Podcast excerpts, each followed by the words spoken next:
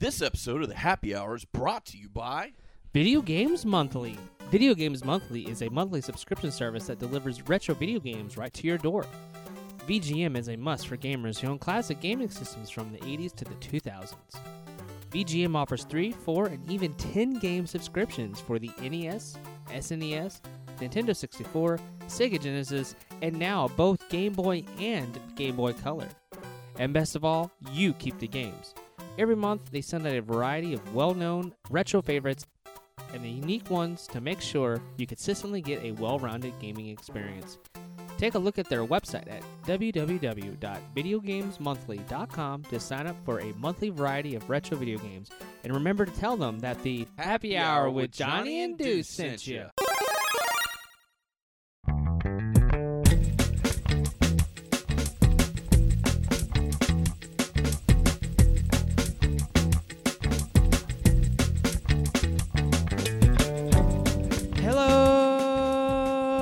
Internets. My name is Johnny Womack, and I'm part of the Happy Hour with Johnny and Deuce. We are a twice weekly podcast dropping on Tuesdays and Fridays for your listening pleasure. The audio you're about to hear is Deuce and I live from Free Play, Florida, the largest retro video gaming convention. And we want to give a big shout out to Brian Jones, the co founder and creator of Free Play Florida. So sit back, relax, enjoy the happy hour with Johnny and Deuce live from Free Play Florida. Hello, internets. My name is Johnny Womack. Of course, I got my main man Deuce. What's going on, brother? Hey, man, of course, this is the happy hour with Johnny and Deuce. We are a twice weekly podcast dropping on Tuesdays and Fridays for your listening pleasure. And of course, where are we today, Deuce? We're at Free Play Florida live here in Orlando as the official podcast. It's been a great weekend so far. We've been having a lot of fun. It's been really amazing so far. Yeah, it's an awesome. It's over at the DoubleTree Hilton by Hilton and uh, over here by SeaWorld. So come on, check it out, and uh, tell them the happy hour with Johnny and Deuce with, uh, sent you. So uh, we are here by an awesome guy. His name is Richie Knuckles. Welcome to the uh, happy hour with Johnny and Deuce, sir. Hello!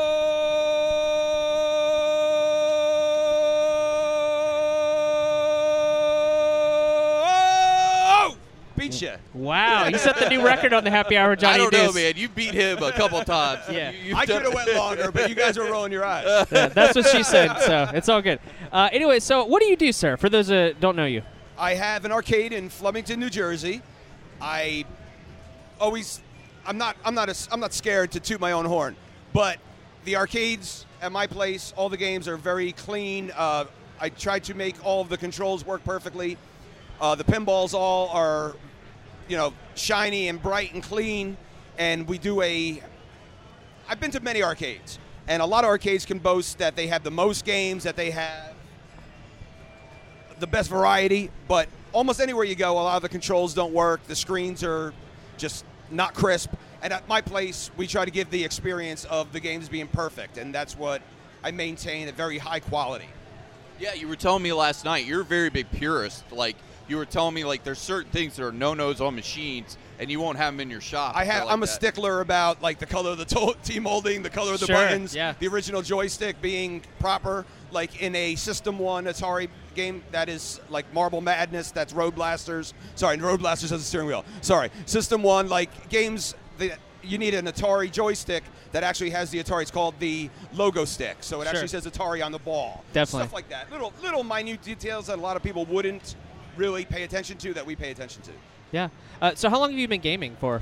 Uh, I'm 47 and Since the inception of video games, essentially. Yeah, uh, well, started out, Space Invaders was rolled into the bowling alley where I was really into bowling because my father, I always wanted to make my dad proud. So uh, we always bowled, and I can remember the day they wheeled Space Invaders into the bowling alley and uncrated it in front of us. And Monaco GP, the mini, that was rolled in at the very same time. So both those two games opened up, were opened up in front of us as, as like 11 year old kids.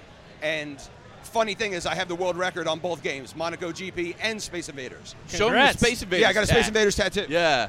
Oh, whoa, that's Yeah. awesome. If you go onto uh, Google and just search Space Invaders World Record, you'll see my funny face. That's awesome. That's awesome. So, of course, uh, Space Invaders really got popular um, 1978 and 1979 is when they pretty much it America itself it took by storm because up until that point when it was video games, a lot of it when you thought of video games, it really wasn't like it is now. It was kind of more PC. They were kind of working on different things and whatnot because 1975 the um, uh, Ralph Baer, the Magnavox Odyssey came out uh, for the home console, and that still hadn't hit uh, the generation of people. And it wasn't until the arcades really took off that people were like, "All right, gaming is a legit form of fun." And so, uh, Space Invaders was an awesome, uh, awesome arcade cabinet, and of course, it's synonymous for arcades. And we're here at Free Play Florida, and of course, this is what it's all about: celebrating the retro gaming, the games that you grew up loving, the nostalgia there, Yeah. and whatnot. So, my question to you is, like, once you progressed from Space Invaders, where did it go from there? Like, you had Space Invaders, and then was there another like cabinet, like Donkey Kong or anything yeah, like yeah, that? Yeah, uh, I have about Galaga. seven world records in the uh, Twin Galaxies database. Uh, Guinness recognized, of course, the Space Invaders world record, but I'm also the guy, first person ever crossed the million point mark in Phoenix. Nice. I don't know if you yep, remember I've Phoenix. played Phoenix. Yep. Yeah, and they, unfortunately, there's not a Phoenix here, or else I'd show you some tricks. But Phoenix was a game that I played like crazy, and pole position. Pole position, I have the best score in the last 30 years. I have not been able to beat the world record, but I'm very close. So how does that work for you? Do you like? Is it all muscle memory, or is it just like just I- all this practice? Uh, it depends. Uh, Space Invaders is all memory. Uh, pole position is just flat out skill. Phoenix is just flat out skill. It's just a barrage. You can make the, the birds do certain things by doing certain things, but it isn't a pattern. It's still, you know, just straight up hand-eye coordination. Sure. But there are games like Pac-Man, uh, you know, certain games that you, if you could memorize a certain pattern, you could beat the game. But most of the games I play aren't like that. Now, have you uh, played any console gaming? Yeah, well, as a kid, of course, uh, I had the Atari 2600. I played Berserk, Space Invaders, uh, all of those games. Um, the Activision games, of course, like Pitfall. Definitely Activision. Those games were great. Uh, Yars' Revenge, loved it. And then I guess right around when the NES came out, I got really into Mike Tyson's Punch Out. Oh yeah. Oh, yeah. Well, it's not called that now, but yes, back in the day when Well, it actually when, had Mike when Tyson. I played it, it was Mike yeah. Tyson's, not uh, Mr. Dream or whatever. Yeah. I played that game like crazy, and then right around that time, I'd say, when people started talking about Zelda and all that, I discovered girls, and I departed. And I don't think I played a video game for 20 years in that stretch because I got into music, I got into, of course, being a player, Sure. Yeah. and then uh, I came back. You know, Yeah. I got divorced recently, and uh, when I got divorced, then I found my roots. You know, you're you're you're 40 something. You have a pool table. You have a bar. You have. You know, uh, what else do, you, do, do people have in their? Uh, I don't like. I hate the word man cave. But Yeah. I'll say something else, like in their home game room, a- Sure. a home theater system. Sure. And me, I had a bunch of video games in the basement. So, you know, I just started playing them again. And, So- and it's fun. Yeah. So now, where was where we're at? Uh, if it was it in? Flemington, is that Flemington, yeah, okay. Flemington, New Jersey. Yeah. They did a movie about what I do. It's called The King of Arcades. Oh, awesome. How I'm can not- they find that? How can we find the video? Uh, it's on, uh, it's everywhere on the internet. On uh, thekingofarcades.com. Sure. Uh, Amazon. I think we sell like about five a day on Amazon. Uh, if you're in Europe, if, yeah, I don't know if your, your show reaches Yeah. across yeah, the pond. we, we reps all across the world. In so- Europe, it's on iTunes. Uh, for the United States, we haven't secured distribution yet for the United States, but we have Netflix streaming in our back pocket. But we're just waiting until we get a better deal because Netflix streaming is great for exposure, but you get nothing in your pocket. Sure. Sure. Yeah. Um, like I said, kingofarcades.com. You can watch the trailer, and uh, we're working on a TV show. Uh, a pilot is out, which I can't share with you quite yet, but the pilot is un- really good. Uh, he do saw it. Yep, yep. I saw it last Nice, night in the hotel nice, room. nice. It was it was really really Good cool. times, like good I times. really really dug it. Yeah. So it was a lot of fun. Which how much fun has it been rooming with me, Richie? I love Deuce. Deuce is, Deuce is my new BFF. You wouldn't, with a name like that, you would think I'd complain about rooming with him because, you know, he dropped a really mean Deuce, but that's not the fact. The reason why it's a pain in the ass rooming with him is because he snores like a freaking bear. I know. I, he, he saw me this morning. I had a pillow, like He tent had two over my pillows head, TP'd over his head, so I could try out to the hear. I actually was looking for duct tape, so I could wrap duct tape and two pillows around my head so I could get some sleep. Oh my But goodness. there was no duct tape in the room. Well, it's funny because whenever we I come over to we have our other studio, uh, Studio South, I guess Yeah, we call Studio it, South. over at his place, and like he has a guest bedroom. He's like, all right, if we're gonna crash, go in there, shut the door, turn the fan on, because you'll hear Deuce in the other room, Yeah, and the, uh, him sleeping. It's My so loud. girlfriend says it's like I'm screaming. She's like, I don't know how you do it, but it's like you're screaming He warned when me. you're asleep. He warned me, and I was like, "Oh, I can sleep through anything." And then when he actually did snore, I I've never heard anybody snore like that before. It's actually let, let me see if I can imitate it. You ready? and then a few seconds. It, it, it's insane, and I could handle it if it was a, con, a constant rhythm that I could count, like one, two, three, four. One, two, three, four. But it's not. It's all over the place. So I couldn't. Yeah. I, I was trying to. It I was never tr- gets in a I rhythm. I tried to record it and make a ringtone, but I could. I could never get him to sync up. I think tonight you've got to do that. You've Yeah. got to tape me, and then that'll be my ringtone on your Yeah. phone. for sure, for sure. So, do you play any pinball cabinets? Oh yeah. Yeah. I was just. I am honored. My man Jack Guarnieri, he has the new Wizard of Oz, uh, Jersey Jack pinball, and I got from him the Emerald City Edition, limited edition, one of one, the Richie Knuckles edition in my arcade. Nice. That pinball machine is my right now my prized possession. My daughter Faith is nine, and she and I play it back and forth, and she's just as good as I am. She's knows how to grab and do all the tricks. She's great, and uh, we both play that like seriously. Uh, Pinbot I have at my arcade. I love Pinbot. That's a classic. I have the new Metallica. Metallica. That's a, one's a lot of fun. And for old school, I have a Kiss, the original Nice, Kiss. nice. I actually, you'll, you'll like this. I made a mod for my Kiss machine because we put the Kiss machine right next to the Metallica. The Metallica cranks out Metallica songs while you're playing. The Kiss goes bing, bing, bing, bing, bing, bing, bing, bing, bing, bing. So I bought one of those Raspberry Pis. I taught myself a little bit of Linux. I wrote a program so that I can run switches in parallel. Say you drop all four guys, Gene, Paul, Ace, and uh, Chris, then all of a sudden it triggers on the Raspberry Pi a Kiss song, Detroit Rock City. All of a sudden here, Yeah, or awesome. if you hit just one target, you'll hear woo, woo, woo, woo, woo, you know, something like that. Nice. And I made a mod to my Kiss pinball so that it actually plays Kiss songs with using a Raspberry Pi. They're not for sale. I just did it for myself, my own personal enjoyment. But a friend of mine has a Ted Nugent pinball, and he Oh, hired sweet. me to do the same, Sure. but with Cat Scratch Fever and you know songs like that. That's awesome. So, uh, the reason why I bring up pinball is because I always feel like the arcade Can I- guys. one second. Can Sure, I, can I yeah. try one more time? Sure, my, yeah. my, thr- my voice broke. Woo, woo, woo, woo, woo. There you go. There you go. Very Thank good. you, Very thank you. good. Very good. Uh, I always feel like uh, when I talk to ar- people that play arcades and people that play pinball, it's almost like Coke or Pepsi, like Nike or Reebok. Nah. People are like usually they're like, all right, this is my jam, and they don't usually cross It's promote. It's, it's, it's changed a lot. changed. Yeah. In my place, I have 25 pinball machines and 70 arcade games. Nice, nice. yes, we're a little video heavy, but the people that come in cross over. Sure. There aren't people that come in that only play video. There aren't people that come in that only play pinball. If you make the pinball experience really interesting for the video players, they start to convert. If you make the video experience really immersive and great for the pinball players, then they'll come over.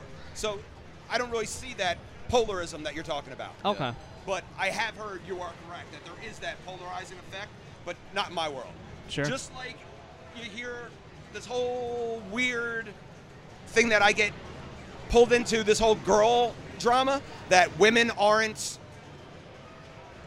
What do you say? Uh, I don't. I don't even want to say anything to offend anyone, but that women are not, you know, represented in the gaming community. Well, Yeah. that is so BS. In my arcade, I'd say 65% of the patrons at my arcade are women. Nice. Oh, wow. And they come in and they play competitive. I have a nine year old daughter. That's all I have. I have one daughter, my little baby girl. And she is good at all the games. So there is no stereotype or there is no Sexism, sexism, anything like that. ill yeah. will towards girls that come in and play. I don't even know what these people are talking about. In my arcade in New Jersey, where we're at, the girls are as good as the guys, if not better, at most of the pinball games. The arcade games, you know, guys sort of dominate. But hey, that could change. Well, my question to you too is because something like Free Play Florida, you know, you're hitting the people that grew up during these games. You're hitting a new generation of fans. Like you in the arcade business as well. Like, what type of age groups do you see coming into uh, your? Mostly people my age with their kids between 8 to 10, 8 to 12, uh, showing their kids an experience that is truly 80s, not something that like Dave and Buster's, which there's nothing wrong with. I, I, I understand the the concept of redemption and wanting a prize. Sure. Uh, but the authentic 80s experience is what I try to provide. And it's mostly people, like I said, in their 30s and 40s, bringing their children in to experience what a true 80s arcade is like. Deuce is doing his thing. Deuce, you can hear him in the background. Start at 1.30. Gary Stern up front. Live podcast. That's what we're doing right now. and then now. 2 o'clock in the Q&A room. Yep. You don't want to miss that. Don't forget to tell them that Deuce Yep. sent you. Yep. All right, that So was the play-by-play. There you go. He's doing the play-by-play for you, Deuce, because uh, Oh, this is he? a live podcast too. So it's a meta. It's a Oh, podcast Yeah, yeah, it's within a podcast. really meta, yeah. Yeah. So we just like- looked into infinity. Yeah, we did. Yeah. so, do you have like a favorite um, moment that you want to share, like throughout your history? Because obviously, there's some crazy things that happen when you Yes, meet I people. do. I do. Yeah. I do. Uh, Walter Day is the founder of Twin Galaxies, and he had a, I guess it's called a an exhibit, and it was an exhibit for all the artwork of the video games and the trading cards. And my daughter had played Leprechaun, which is a an arcade game from the golden era, but it's a children's arcade game. It's a mop it and she had played it for six hours straight at six years old and she was had like so many lives she could have kept playing and our arcade is open for approximately six hours so it was time to close the doors she said dad i want to go for the world record she was six years old five six years old what father lets his daughter play a video game for six hours straight you can't Right. because you're a bad dad yeah. so I had to stop her. I couldn't stop her. I couldn't pour off the machine because she goes, I didn't get the world record yet. And I, I lied. It was one of those moments the father had to tell a white lie to his daughter. And I said, honey, you got the world record hours ago. And she goes, I did? I go, yeah, you're just crushing the guy that you beat. And unfortunately, the guy she had to beat is a grown man playing a children's game. It's ridiculous. A grown man in Yeah. his 30s playing a children's game that anyone could really play forever. But a six year old kid, Yeah. You know, that's what it's for. Sure. So I lied to her and I told her she got the world record, which she believes to this day that she did. Walter Day put her on a trading card, the youngest person to ever be on a trading card, and honored her at this event in Iowa. She and I got in a car. We made a road trip out to Iowa. She got on stage. I didn't talk her to her. Six years old. I didn't coach her. She got up on stage in front of maybe 400 people, maybe a little more, and gave an acceptance speech. Oh wow. And it brought tears to my eyes because she said, and I could probably remember it verbatim, she said, I want to thank Walter Day for giving me this award. Coming out here to this event is more than just about playing video games and our accomplishments of video games. It's about the community and the friends I get to make. She pointed her friends out in the audience and said, I love coming to these events with my dad because I get to see old friends and I make new. It blew my mind that this little girl, six years old, is in front of an audience, off the top of her head, rattled off this acceptance speech that I could never have topped. That's awesome. And I got goosebumps just not talking. yeah, no, I can see it. That's that's crazy. That's awesome though. That And is probably my proudest moment. I think that's what's great about gaming in general is like it, it connects so many people because like it's a because I always Deuce and I always talk about this. Deuce and I are th- we're in our thirties is, and we always like feel like you know adult the society tells you you have to grow up and you have to do these certain things. You have to be married by a certain age. You have to have a kid. You have to do certain things. Stop. Gaming is just like a you know a young kid thing, and like when you get to a certain age, you got to stop doing it. And Deuce and I are just like, you know what, screw it. This is what we want to do, and we've realized we're not the only ones that have passions for this. And you come to a place like Free Play Florida, where it's just an amalgamation of all ages and all likes and all walks of life, and it's awesome feeling and awesome experience. So, once again, how do people find you, your arcade?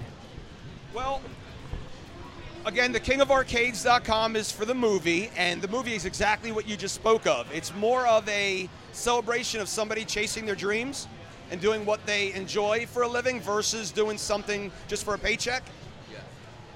Uh, you can find me there. Of course, my website is very, very, very poor because I have more orders than I can keep up with. So I'm not really worried about advertising. But of course, I do have RichieKnuckles.com. I'm a big Facebook user. I enjoy on the iPhone uploading pictures and stuff like that. So on Facebook, if you look up just Richie Knuckles with a Z, K N U C K L E, Z is in zebra. That's another way. And uh, of course, YouTube. Just search my name in YouTube. You'll see video walkthroughs of the arcade. You'll see videos of me doing silly shit. You know, just stuff like that. How do they spell Richie? Excuse me? How do you spell Richie? R I C H I E. Okay, awesome. So definitely Yeah, uh, there's no T. no T in there. No T. That's Lionel Richie. In fact, my uh, if you call my phone, it's uh, Brian Cera from uh, Arrested Development, and he says on it, he goes, uh, "Hey, this is uh, George Michael from Arrested Development, and you've reached Richie Knuckles Arcade Games." That's what's on my Nice. voicemail That's right now. Wow. But I am gonna erase it because it's been there for about two years. I'm gonna put a sample of Lionel Richie, and it's gonna go, "Hello, is it me you're looking for?" That's my new one. I like that one. That's I awesome. like that one a you have lot. a really good voice. Thank like, you. What you said Thank you're you. into music. Like, what do you? I am a singer in a band. I sing for a band called Knuckle Sandwich. That's where I got my name, Richie Knuckles. oh, awesome. Yeah. What yeah. type of music? We were uh, sort of like a Faith No More meets Bad Religion, I guess. Oh, okay. A little bit of heavy metal in there, like old '80s rock. Sure. Got so, that the element of Motley Crue in there. That's you know, awesome. some Slayer. You know, stuff like that. That's awesome. It's a very weird, uh, eclectic mix. We played with uh, that band before they got really, really, really big. Uh, Catch 22. They're Sure. Wow. Yeah. band. Yeah. We used to play with them. I actually gave them their start. They played a few shows for me. At my, I used to be a promoter, and they always would say that my band is very eclectic, very That's awesome. eclectic mix. But you can find our songs on uh, YouTube. We, uh, I actually covered one of Walter Day's songs. Walter Day wrote a song called. Uh, uh, easier said than done. And I wrote a new chorus for it, and uh, uh, sorry, a new bridge for it, and recorded that. So I cover a Walter Day song. Nice. It's on YouTube. You just look up Richie Knuckles. Uh, easier said than done.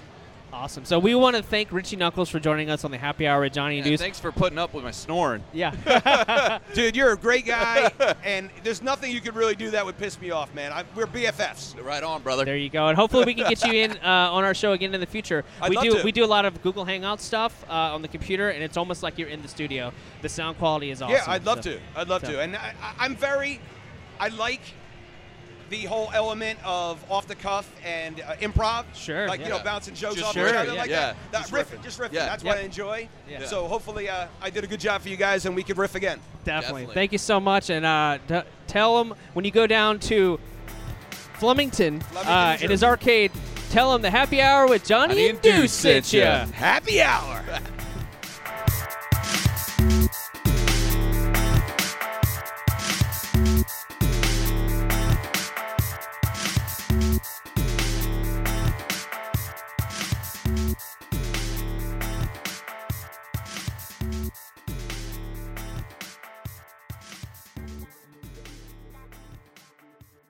Stern, it is an honor and a privilege to have you on, sir. Thank you very much. It's a pl- privilege to come to this show. I've watched this show grow over the number of years. I was here uh, when it was at a little community center, I think on the other side of downtown Orlando, I believe.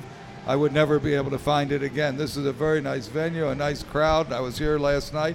It's really filled up today, so it's very, very encouraging.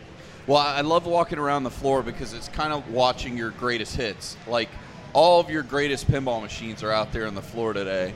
Well, there's a lot of pinball machines that we made. There's also I, I, a couple that we made uh, over over the lifetime a uh, few uh, video games. I see a Berserk uh, uh, there. There's so few of our video games alive still because we used an all plywood cabinet, and it's next to a Mr. Do.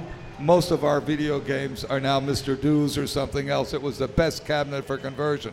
It didn't fall apart. It wasn't presswood. We've always believed in a good cabinet and a good solid product for the operator and now for the homeowner.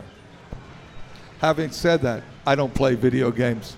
I, so I've, I've rarely played Berserk. I play pinball. So, what's your favorite pinball machine? Oh, here we go. Now you know everybody's heard this answer before. I, I there's a salesman in me. I uh, left uh, the factory uh, uh, a week ago to come to IAPA show here, and I looked out in the factory and saw that we were making uh, uh, Game of Thrones. So that's my favorite game. Now, if you had asked me two months ago, three months ago, I might have said Kiss because that's what was on the line. Having said that, you know, we make three new, what we call cornerstone games a year a pro, a limited edition, sometimes a premium. Uh, and and then sometimes a vault edition, so forth and so on. We continue to make those games for many years uh, thereafter, and so although we were making Game of Thrones, we have two uh, hundred foot lines now. Uh, so on the other line, we were you know we we go in and out of uh, making other titles. Now I've got kind of a little bit of an off the wall question to ask you. How hard is it with the licensing, like getting the license to make a Game of Thrones pinball machine? It's hard. It's hard. Um, it, it's it, it, first of all, not only you know do you have to have a licensor that wants to do it, uh, and you have to have a title that makes sense throughout the world because we export half of our games, and uh, then we really need more assets from the licensor than almost anything else, even the many video games uh, that they, they might license. Certainly more than T-shirts or you know mugs or or, or uh, you know a toy or what have you. So it, it is it's difficult, it, but it's important. If you uh, if you if you make a uh, a stuffed mouse as a toy, you're not going to sell it unless you pay Walt. Um, and in, in the game world, uh, that's very much similar. It, it, it, it, it, it gives an initial, not only initial quarters, but if we, you know, it, it gives an initial desire, generates an initial desire from our customers all over the world. You know, tell tell uh, our uh, French customer that, that we've got uh, Game of Thrones and here's three hundred thousand dollars. Send me a container. You know. Oh wow. Yeah. What's your favorite part of the creative process when it comes to building a new pinball machine? Oh, there, there's so many people involved in it nowadays, and and uh, I'm a little bit re- removed because of the professional staff that we have.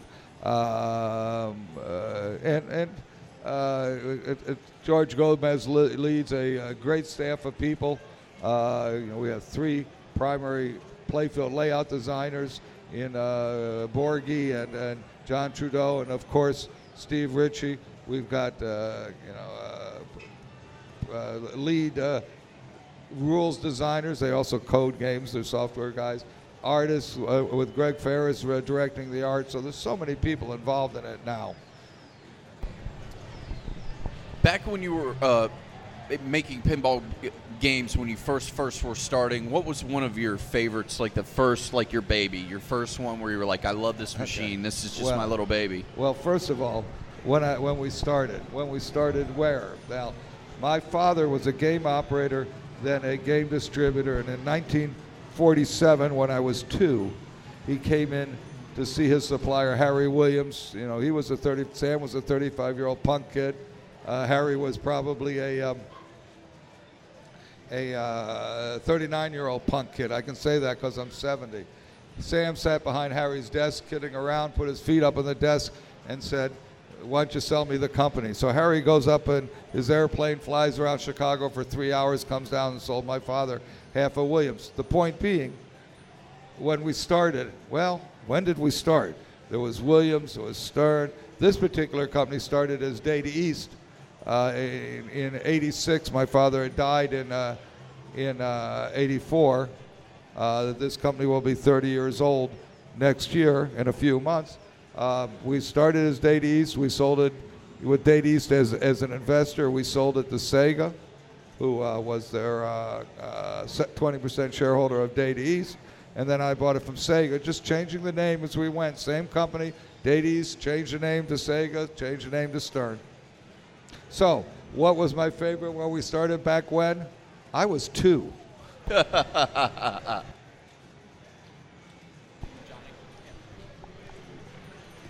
Okay, can you you can hear me okay? Yeah, I can hear you.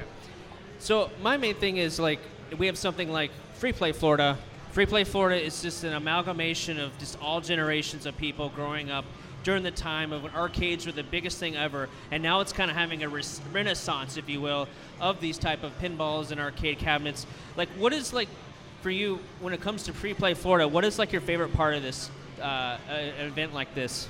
Yeah, know, I watched this event grow, and that's what's probably my favorite part is to see the growth, see the people here, uh, a lot of enthusiasts, a lot of enthusiasts with their kids, and then people who just come by. You know, some of these shows are very professional only, or professional collectors only. Uh, some of them have uh, a lot of uh, uh, newbies or, or people who aren't that yet connected with it, and when you see the families and you see our next generation, it's great. I saw, you know, a, a, a, father and son. Of course, the father was about my age, and the son was, you know, uh, about uh, you know 40 or so. So we have families, uh, uh, old families, and we have families with small children here. So it's great to see. What was your last uh, pinball machine that you created? The recent one. Your, Say that again. Your, your most recent pinball machine was the newest one that you just created. That, well, the company's just started making Game of Thrones. So, you know, we're making Game of Thrones. We have it here. It's, all, it's in production. We're building the limited editions right now. We, uh, we have a lot more pros to fill orders with. We've taken orders for premium, and that will deliver, start delivering in the second part of December. So if you need a Christmas game, you need a pro or an LE um, uh, to have it in time for Christmas.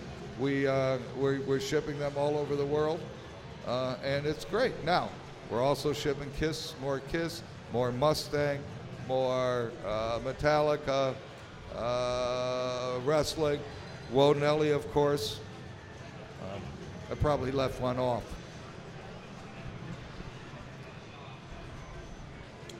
what's your uh, website so people can order stuff from you? What is your website? Oh, um, uh, you can find our dealers on our website, which is uh, www.sternpinball.com. Hi, Dennis. Uh, he didn't hear me. Okay. so yeah, you can see our stuff there. You can also see a list of dealers, uh, local dealers uh, for you. And you can see commercial distributors also. So, and our, certainly our export uh, customers are there. And uh, you can also see all the games there. So. What what's the turnaround time when someone orders a pinball machine? Yeah, it's it all depends what you know where we are. It's like any other product. We uh, you know, it, it, and it depends uh, where we are in the production. Uh, uh, there may be some games that we're not building for a few months. Uh, for example, we're making some more Metallica, but those are all ordered by our dealers. They may be already sold. They may not be already sold by those dealers. We'll make more in uh, January that will be available to our dealers to sell to y'all. So it depends.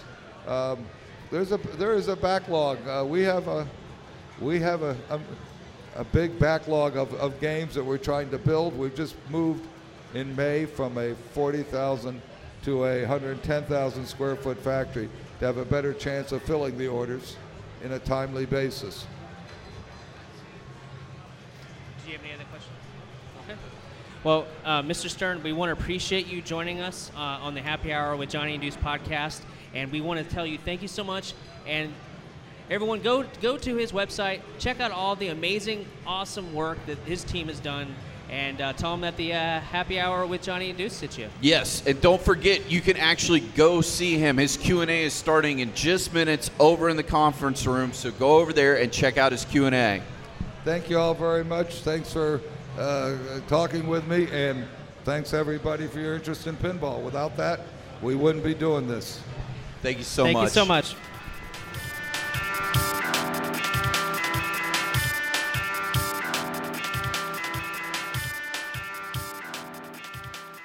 Well, ladies and gentlemen, boys and girls, everybody listening at home to Happy Hour with Johnny and Deuce, it is my honor and privilege to introduce Greydon Clark, the famous movie director. It, it's an honor to have you on the show.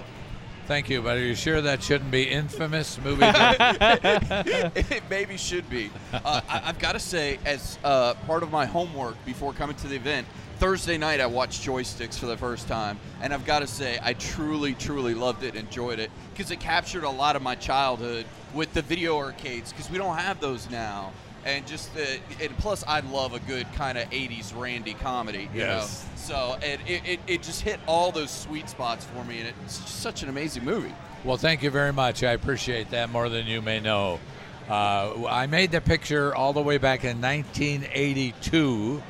It was released uh, theatrically in uh, the spring of 1983. And believe it or not, when we were first released, the first weekend, we were the number one picture at the box office in the entire United States. Wow, congrats. And the Entertainment Tonight said, How did a little picture nobody ever heard of become the top grossing picture? Well, I knew the answer to that.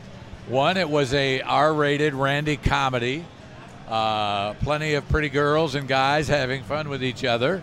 And uh, the parents were the bad guys, and the whole thing was set in a video arcade. And in those days, if you wanted to play video games, you couldn't sit in front of a screen at your home or on your phone or something. You had to go to a video arcade. And there were about 18,000 video arcades spread across the United States. Almost uh, every strip mall had a video arcade. So uh, I, I came up with the idea to do a movie based in a video arcade frankly, because I was I was uh, uh, attending a screening of uh, the picture I had done just previous to this, a picture called Wacko, which was a comedy horror spoof, and uh, we were test uh, marketing it in San Antonio, Texas. So I was down there to check to see what the audience reaction would be. I walked into a multiplex theater of, uh, I don't know, a half a dozen, eight or ten screens and I looked over to my right in the lobby, and there was a a line of at least a dozen or so young men standing in line.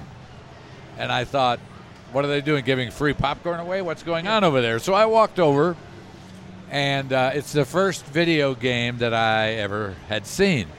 And the guys were standing with quarters in their hands, hoping that the guy in front of them would lose so they could play the game. I think there were two of them sitting in the in the corner there of the lobby.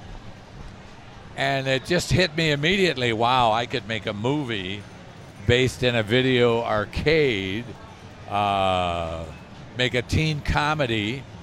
Uh, I I very very lucky in my career. I directed 20 different features, and uh, by coincidence, Joysticks was my 10th, right in the middle. Oh wow! awesome.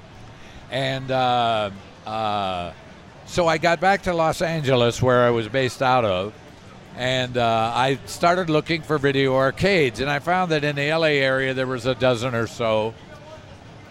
The next week I looked, there was uh, two dozen, and the next week there was three dozen. It was growing and growing and growing. And I became more and more convinced that I could make a, an entertaining, fun movie that would capture what it was like to go to a video arcade.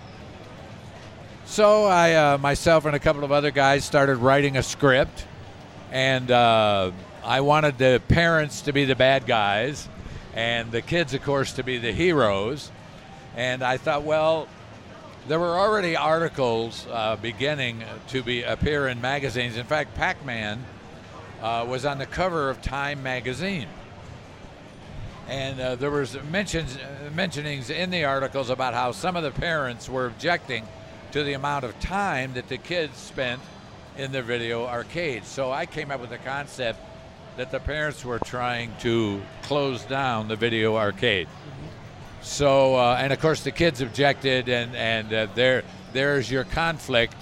And uh, in a movie or in a story, you need obviously characters that people are interested in can relate to and can maybe laugh at or have fun with. And you also need conflict and then eventually resolution. So I had my conflict, and obviously the resolution was going to be that the kids were victorious in the end.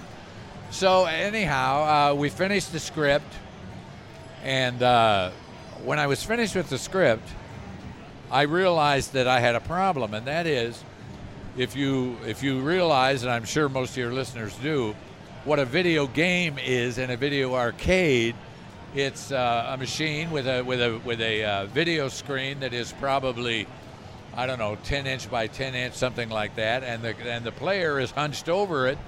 And I thought that's not visual at all. How can I make the picture be be visual? I'm I'm looking here, and we just sold our last Copy joysticks of joysticks. DVD.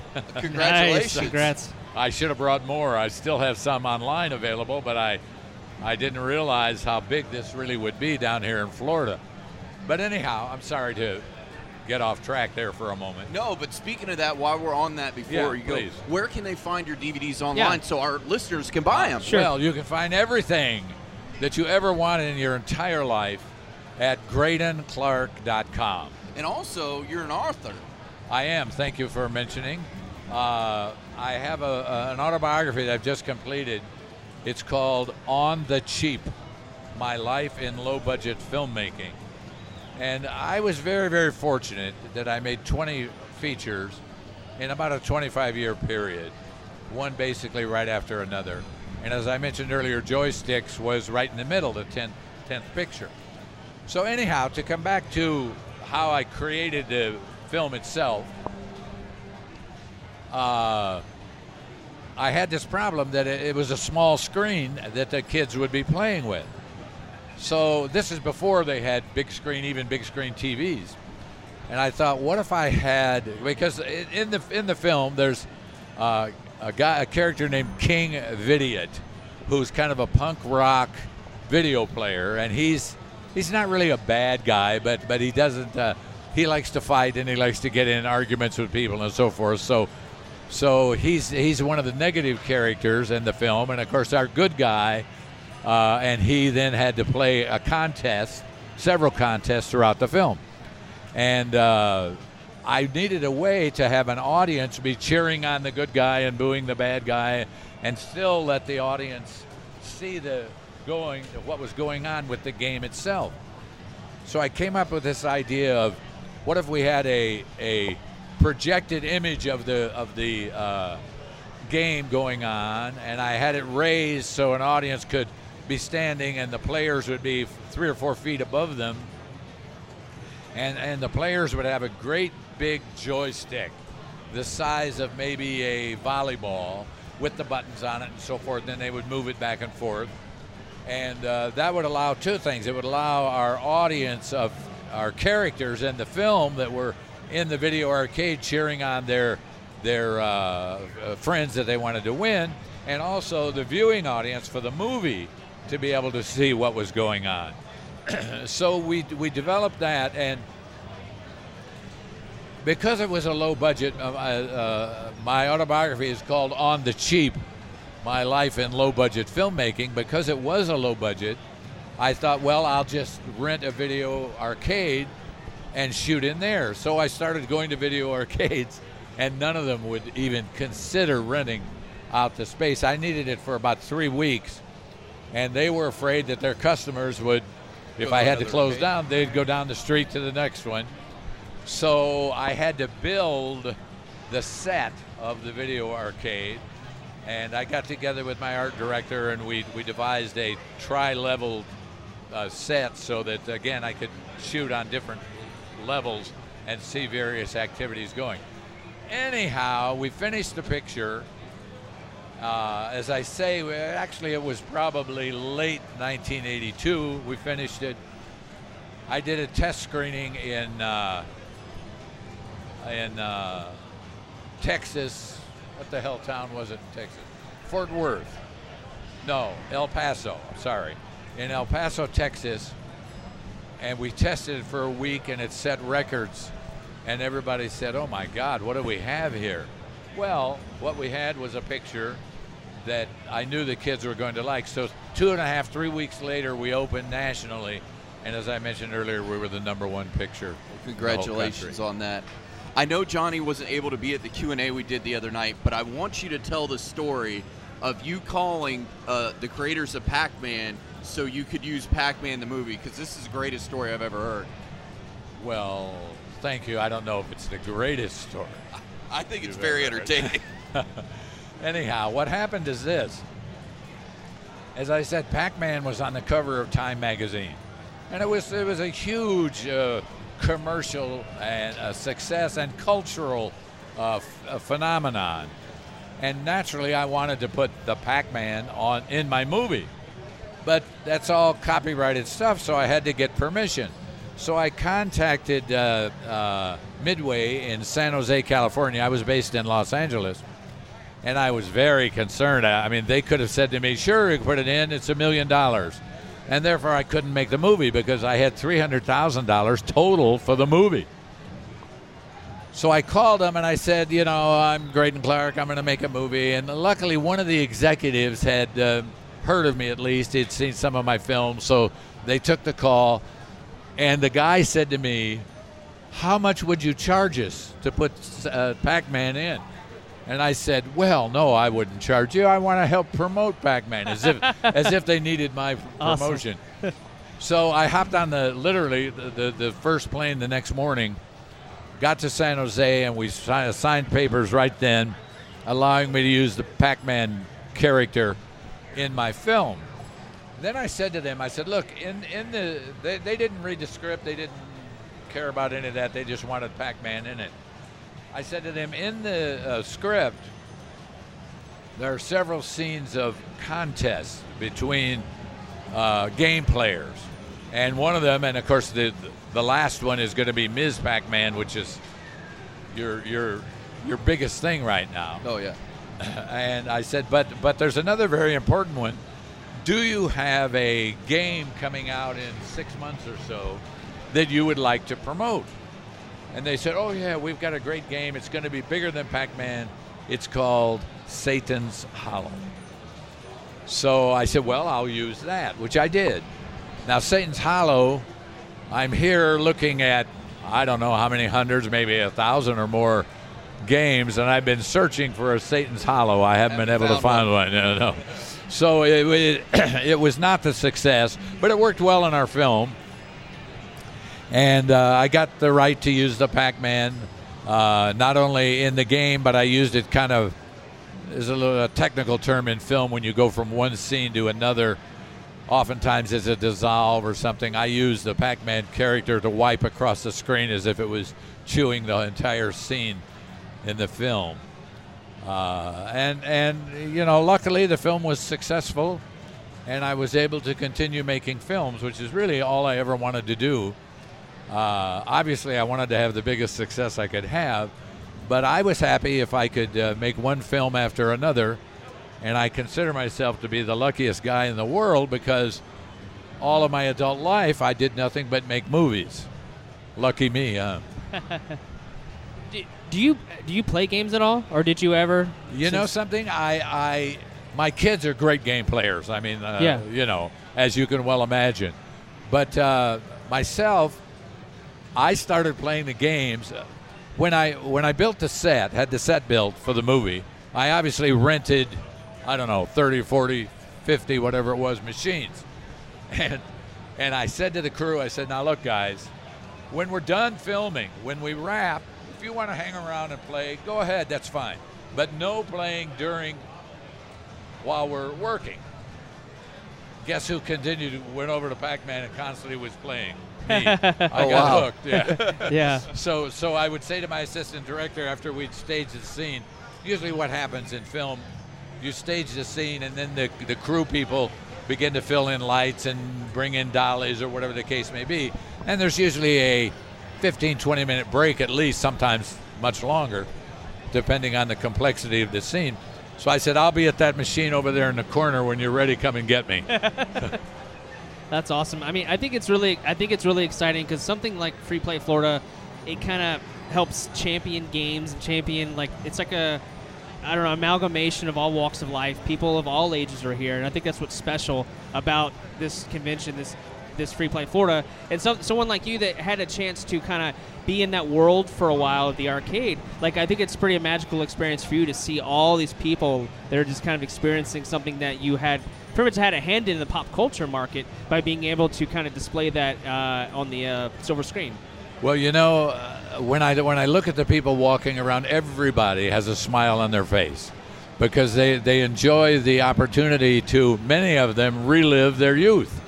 Because uh, these games, uh, well, as I said, I made the picture in 1982. these, these games have been around for, what is that, 30 years or so. And, uh, excuse me, been around for 30 years or so, and uh, uh, everybody seems to enjoy themselves, and uh, it, it really is good. I, I can tell that people are having a good time. And I like seeing that they, everybody here with their kids. It's really nice to see the fathers and sons, and uh, hopefully we didn't have that at the movie screening last night. That might not have been a good father-son movie, but Well, uh, the the, the uh, uh, promoters of this have done a wonderful job, and they, they have little stands that the kids, little kids, can pick up and carry with them, so they can put it in front of a machine and stand on the stand to get high enough to play the game. It's terrific. Well, we really appreciate your time uh, on the Happy Hour, Johnny and Deuce. Once again, it's greydonclark.com. They can go to your website, check out your, your movies, check out your merchandise and all that. Your book as well is available on your website. Oh yeah, sure. I so what's the, your book again? One more time. Uh, I I have my book, which is called On the Cheap: My Life in Low Budget Filmmaking, and uh, the way I wrote the book is, uh, it's not really about my life, but it's about my life in low budget filmmaking. And I took uh, each of the 20 films I did, plus I did a couple of television things, and I, I examined each film as to where the concept came from and where the uh, uh, screenplay then came from, then the financing and the pre production, where you do casting and wardrobe and locations, then the production itself, then the post production with the music and the editing and sound effects and so on. And then uh, on to the distribution. And I wrote the book in screenplay format because I've written so many screenplays over the years. People had come to me for for years saying, Greydon, you really should write an autobiography. You've done all these movies. People are interested. And I, I was reluctant to do it, but a couple of years ago, my son said to me, Dad, you got to do it. You got to do it. So, all right, all right. So I sat down and I began to write it in traditional autobiographical format. And I found myself slipping into screenplay format because I'd written so many screenplays. So I thought, well, wait a minute. I'm writing about movies and how they're made. Why not actually write it as if it were a screenplay? So that's what I did, and it, the, the response to it has been terrific. And you can get it at greydonclark.com, along with posters and DVDs and photos and things of that nature. and that's G R E Y D O N C L A R K dot com. Check it out. Tell them the Happy Hour with Johnny and Deuce sent you. Sir, we really appreciate your time, taking your time out of your busy schedule to come out and uh, talk with us. Thank, you so much. It's been a lot of fun. Thanks very much. thank you again, Mr. Clark. Thanks. Thank you for listening to the Happy Hour with Johnny and Deuce live from Free Play, Florida. Don't forget, you can follow us on the internet at HH Podcast Show on Twitter, as well as well as on Facebook.com forward slash Happy Hour Podcast Show. And then, of course, all of our main hosting is SoundCloud.com forward slash Happy Hour Podcast. But don't forget, we're also on iTunes and Stitcher, so please give us a five star review. Tell us what you think. Leave us a comment. And then, of course, we're going to be doing a mailbag episode soon. Send us a line, hhpodcastshow at gmail.com. And remember, when you're talking about the happy hour with Johnny and Deuce, there's not one, not two, but three hashtags you want to put in your social media of choice. It is hashtag happy hour podcast, hashtag HH podcast show, and of course, hashtag Deuce is on the loose. Later.